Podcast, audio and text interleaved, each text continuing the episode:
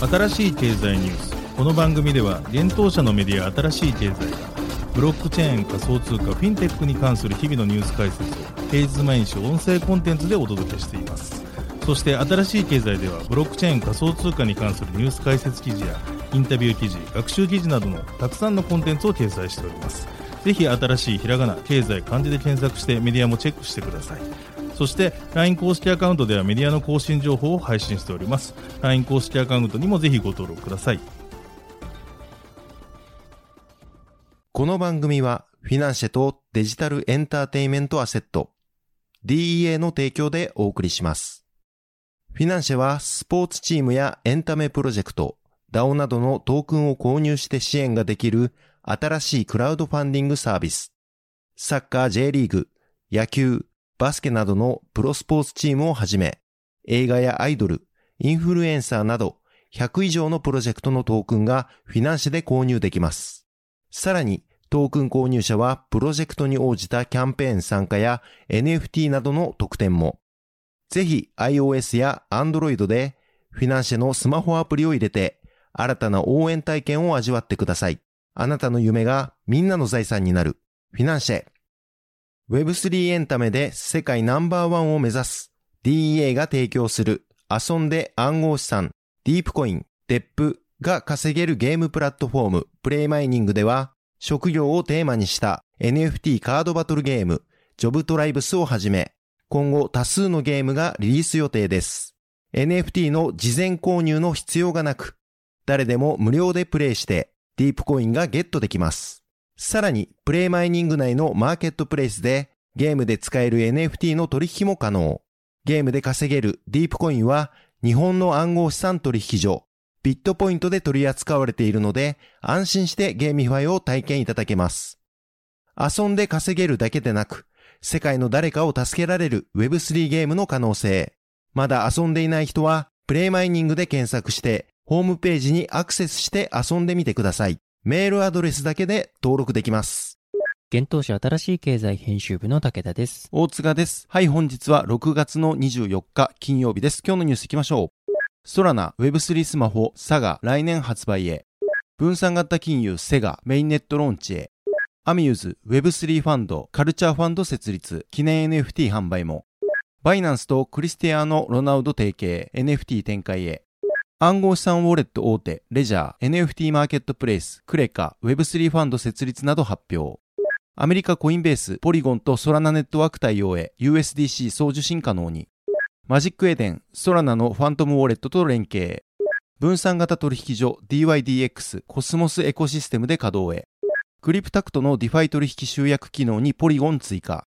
遊んで稼ぐゲームで若者支援 DEA PlayMining で DP が。代金、日本 IBM と霊媒循環管理のブロックチェーンプラットフォーム構築に向け実証実験。FTX、USDT がアバランチ、USDC がポリゴンとトロンに対応。スマホ版コインベースウォレット、DeFi や NFT 機能追加。メキシコサッカーグアダラハラ、ソシオス .com でファントークン発行へ。アメリカコインベース、ビットコイン先物商品提供へ。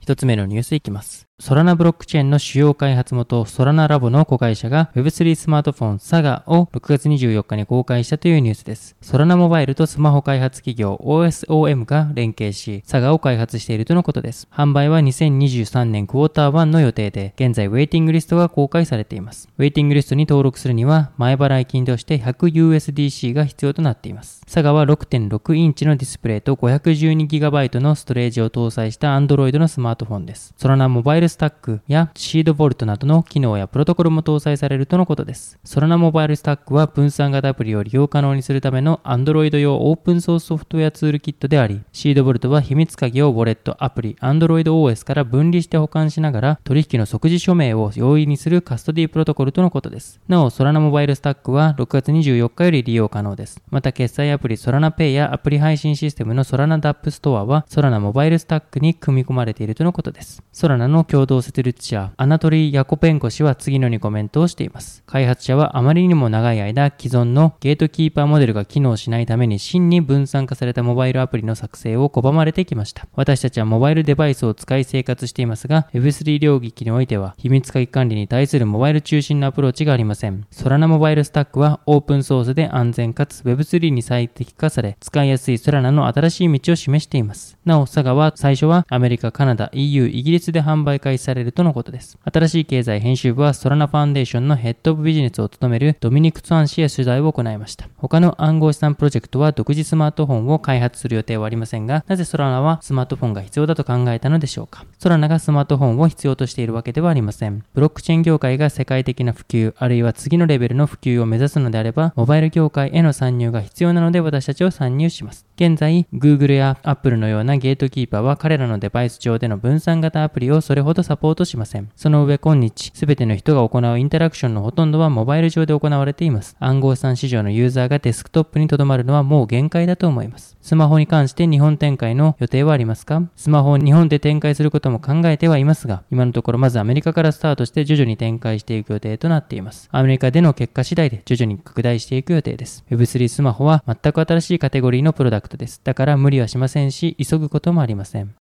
続いてのニュースは、分散型金融 Cega メインネットローンチへというニュースです。日本人起業家が開発する分散型金融プロトコルの Cega Finance、通称 Cega が、 Solana ブロックチェーン上でメインネットローンチしたことが6月23日に分かりました。 Cega は仕組み債を扱う初の分散型金融 DeFi プロトコルとして、元本を保護しつつ、金利を生み出す投資戦略を持つ投資家へスマートコントラクトを提供していきます。 Cega は市場の崩壊に耐えうる価格保護機能と利回りを実現する仕組みを構築するするべく、独自の数理モデル開発も行っているということです。今回のメインネット立ち上げにより、暗号資産のリテール投資家は Cega のプロダクトを正式に利用できるようになります。そして Cega は当面の間、フィクストクーポンノート FCNS を取引する4つのパッケージを提供する予定です。そのうちの一つはセガ独自のセガスーパーソニック NFT を保有するユーザーにのみ提供されるといいます。なお、 Fixed Coupon Note とは一定の条件のもと投資家に定期的なクーポン支払いを提供する金融商品です。 Cega が提供する4つのパッケージは次の通りです。原資産対 BTC イーサの Cruise Control、原資産対 BTC イーサソルのジェネシスバスケット、原資産対 BTC イーサソルのゴッタゴーファスト、原資産対 BTC イーサアバックスののインサニックの4つとなっています。なお、インサニックはセガの NFT を保有するユーザーのみ利用可能となっています。ちなみに2万5千人以上の一般ユーザーの協力のもと、実際のトークンを使用しない開発環境にて動作テストは完了しているということです。こちらのニュースに関して、セガ創業者兼 CEO の豊崎有沙氏へ取材を行いました。記事に取材内容について記載をさせていただいておりますので、ぜひ記事も合わせてご覧ください。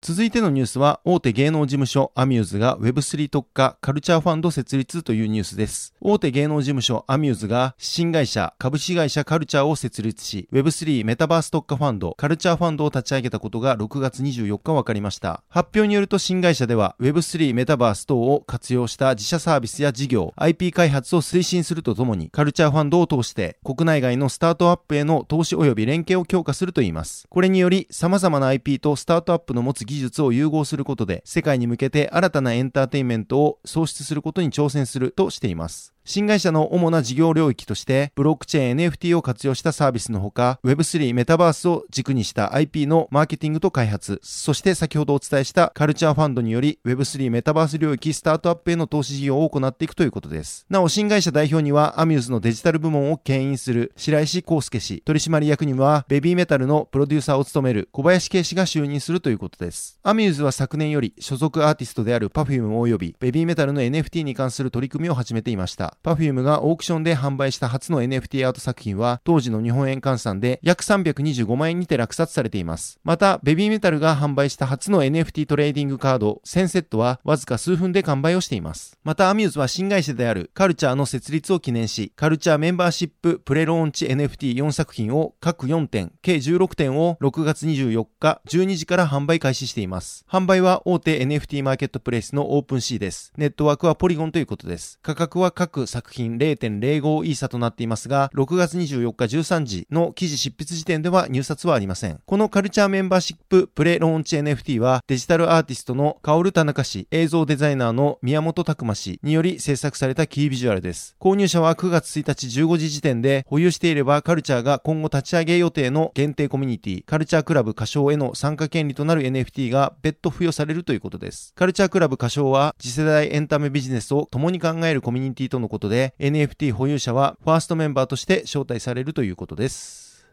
続いてのニュースいきます。暗号資産取引所などを運営するバイナンスがサッカー選手のクリスティアーノ・ロナウド氏と複数年にわたる独占的なパートナーシップ契約を締結したことが6月24日に分かったというニュースです。これを通じてバイナンスはクリスティアーノ・ロナウド選手のファンに NFT に関するグローバルプロモーションを開始するとのことです。また契約期間中バイナンスとクリスティアーノ・ロナウド氏は同社の NFT マーケットプレイスバイナンス NFT で NFT コレクションを展開するといいます。最初の NFT コレクションは今年後半にリリースされる予定とのことです。クリスチャン・ロナウド氏は動画でバイナンスと締結することを誇りに思います。一緒に私たちは皆さんにスポーツの歴史の象徴的なシーンを所有する機会を提供していきます。皆さんと一緒にこの旅に出られることを楽しみにしています。バイナンスで NFT ゲームを変えていきましょうと伝えました。なお、バイナンスはアルゼンチンサッカー協会、ブラジルサッカー連盟、イタリアのサッカーチームラッツィオやポルトガルの FC ポルトなど様々なチームやクラブと連携しております。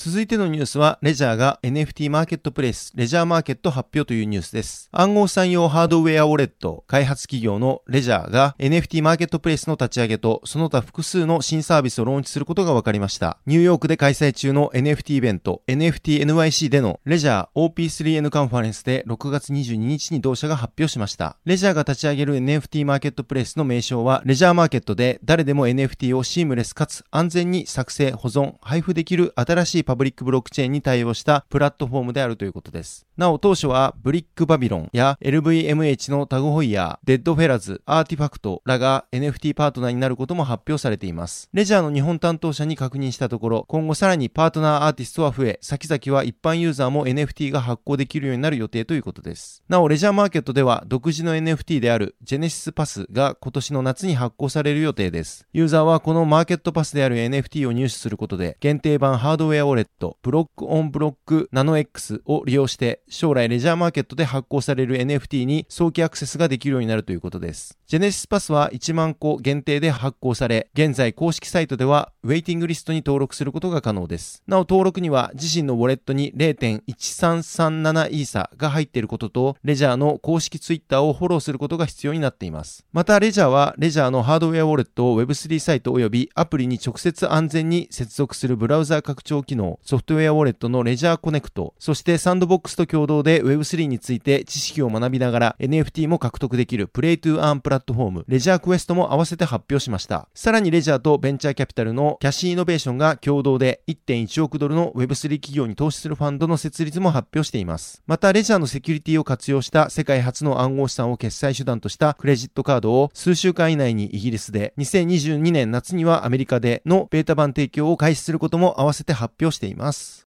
続いてのニュースいきます。アメリカ大手暗号資産取引所コインベースが効率的な暗号資産の送受信を可能にするため、新たにポリゴンとソラナのブロックチェーンを来月に追加することが6月24日に分かったというニュースです。コインベースのユーザーは今回のポリゴンとソラナのブロックチェーンの対応により、ポリゴンベースのイーサ、マティック、USDC が送受信でき、またソラナベースの USDC も送受信が可能になったとのことです。同様のことを行おうとすると、これまでユーザーは取引所で暗号資産を取得後、それをノンカストである型のウォレットに送信し、リッジプロトコルを利用して暗号資産を別のチェーンに移行する必要がありました。しかし今回の対応により、コインベースのユーザーはポリゴンソラナに準拠したトークンが得られるようになったため、DeFi を利用せずガス代を節約しながら、簡単にポリゴンとソラナのネットワークで直接資金を移動させることが可能となります。なお、ネットワーク内で暗号資産を移動するにはガス代としてそれぞれマティックとソルが必要です。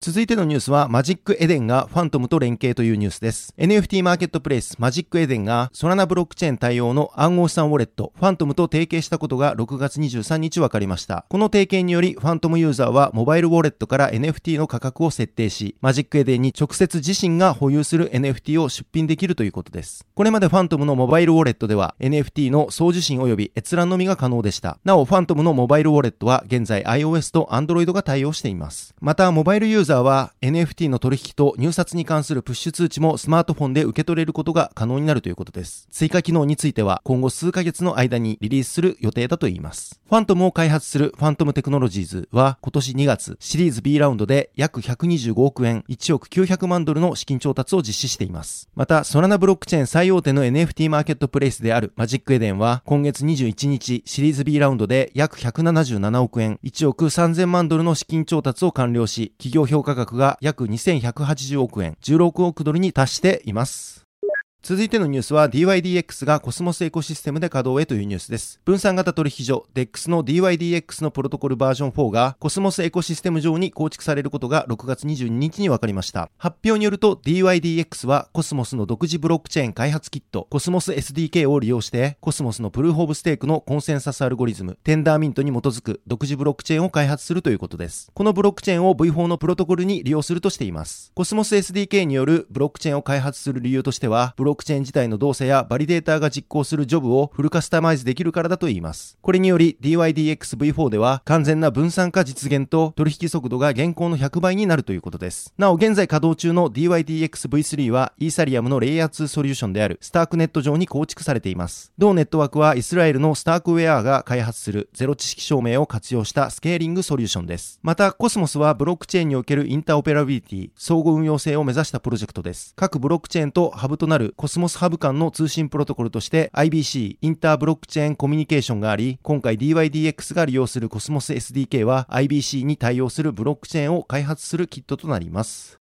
続いてのニュースは、クリプタクトの DeFi 取引集約機能にポリゴン、マティック追加というニュースです。暗号資産自動損益計算サービス、クリプタクトが提供する DeFi 取引のアグリゲーション機能にポリゴンのブロックチェーンが追加されたことが分かりました。クリプタクトでは今までにバイナンスチェーン BSC 及びイーサリアムの2種類のブロックチェーンに対応していました。クリプタクト運営元のパフィン、旧名クリプタクトによると、今回ポリゴンが追加されることで合計2万以上のスマートコントラクトに対応できるとしています。なお DeFi 取引のアグリゲーション機能とは DeFi 取引の自動集約や取引内容の自動識別や編集、損益計算までワンストップで管理できるサービスです。昨年の12月より提供開始されていました。同サービスの仕組みとしては、クリプタクトの DeFi 取引識別システムが、ウォレットアドレスに紐づくトランザクションを解析し、関連するスマートコントラクトを特定することで、入出金履歴がどういった取引を背景に行われたか、自動で判別し、取引履歴画面に表示するといいます。また、判別できない取引については、ユーザーが取引種類を上書きできるということです。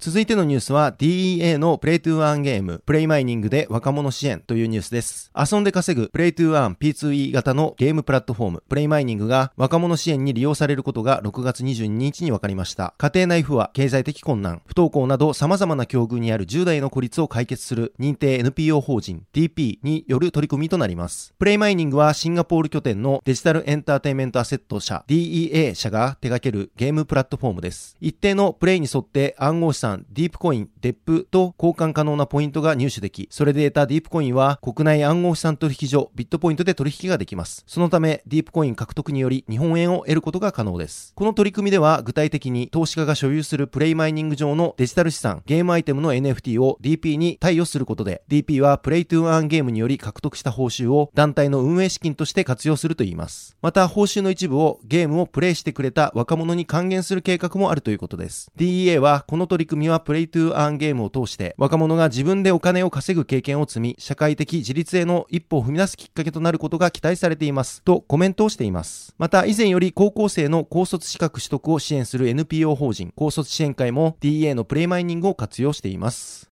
続いてのニュースは、ダイキンと日本 IBM が霊媒循環管理のブロックチェーンプラットフォーム構築へというニュースです。空調機価格製品メーカーであるダイキン工業が日本 IBM とともにブロックチェーンを活用した霊媒循環プラットフォームのプロトタイプの実証実験を開始したことが6月23日に分かりました。霊媒とは冷蔵庫やエアコンなどの機器の中で熱を温度の低いところから高いところへ移動させるために使用される流体の総称です。水素とフッ素と炭素の化合物である HFC、ハイドロフルオロカーボン類類が主で大気に排出されると地球温暖化に影響するといいます。日本 IBM のブロックチェーン技術を活用した霊媒循環プラットフォームを利用することにより、再生霊媒のリサイクル証明、リサイクルチェーンの可視化により来歴の透明性を担保するということです。また、ダイキン工業のフロン抑制法の点検管理ソフト、及び現在開発中の霊媒重点回収業者向けソフトとのシステム連携により、フロン排出抑制法にも対応し、霊媒漏洩防止、霊媒回収率の向上を目指すということです。なお、今回行うプロトタイプの実証実験では、すでに設置されているダイキン工業の空調機器の入れ替えやメンテナンスにおいて回収される霊媒の再生の取り組みから開始するということです。これら再生霊媒を試験的に流通させ、霊媒循環プラットフォームで霊媒の製造、使用から回収再生に及ぶ循環サイクル全体の情報を収集管理するといいます。これにより使用されている霊媒量や来歴、品質の透明性を担保することで、ユーザーの安心感を醸成し、再生霊媒の市場流通の促進を目指し、さらに霊媒漏洩防止、排出抑制における社会課題であったライフサイクルでの数量管理の仕組みを構築するということです。なお、日本 IBM は昨年8月に三井化学と野村総合研究所とともにブロックチェーン技術を活用した資源循環プラットフォーム構築のためにコンソーシアムを設立しています。このコンソーシアム設立の目的は具体的にトレーサビリティを基盤としたプラスチックリサイクル材の利用促進、資源循環に関するステークホルダー間の連携支援、資源循環に貢献した人や企業へのインセンティブ制度構築の3つが挙げられています。またその他にも日本 IBM は旭化成が昨年5月に発足したブロックチェーン技術活用の資源循環社会の実現に向けたデジタルプラットフォームの構築を目指したブループラスチックスプロジェクトに技術支援のため参画しています。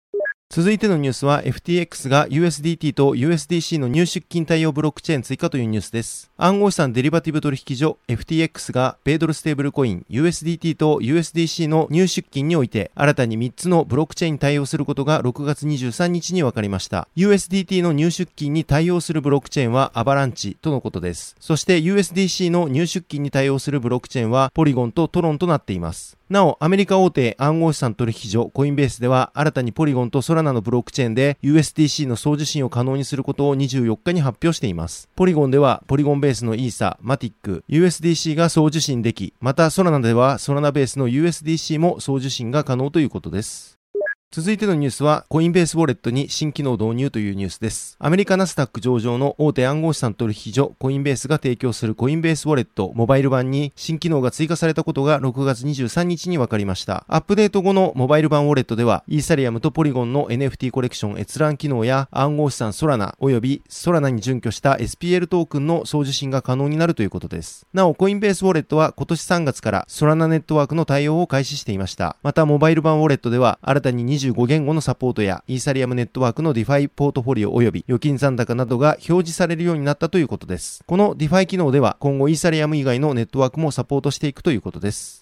続いてのニュースは、グアダラハラがソシオス .com でファントークン発行へというニュースです。メキシコのプロサッカーリーグ、リーガ MX 加盟のグアダラハラがファンエンゲージメントプラットフォームソシオス .com でファントークンを発行することが6月23日に分かりました。メキシコのサッカークラブがソシオス .com でファントークン発行を発表するのは、クルブサントスラグナ、アトラス FC に続き今回で3チーム目となります。発表によると、グアダラハラのファントークン CHVS の販売時期及び価格などの詳細については近日中に公開されるということです。ソシオス .com はチリーズのブロックチェーン技術を活用し、プロスポーツチームがファントークンの発行と販売ができるプラットフォームです。すでにチリーズと提携したスポーツ組織は150を超えており、欧州の多くのプロサッカークラブでトークンを発行しているほか、北米では MLS 加盟全28チーム中27チームと提携しています。またサッカーだけでなく NBA では現在、ソシオス .com と提携する NBA チームは全30チームのうち28チームで NHL に加盟するホッケーチームとの提携なども行っています。また、ポルトガルやインドネシア、そして韓国やインドなどのスポーツチームとも提携を進めており、国ジャンル問わず展開をしています。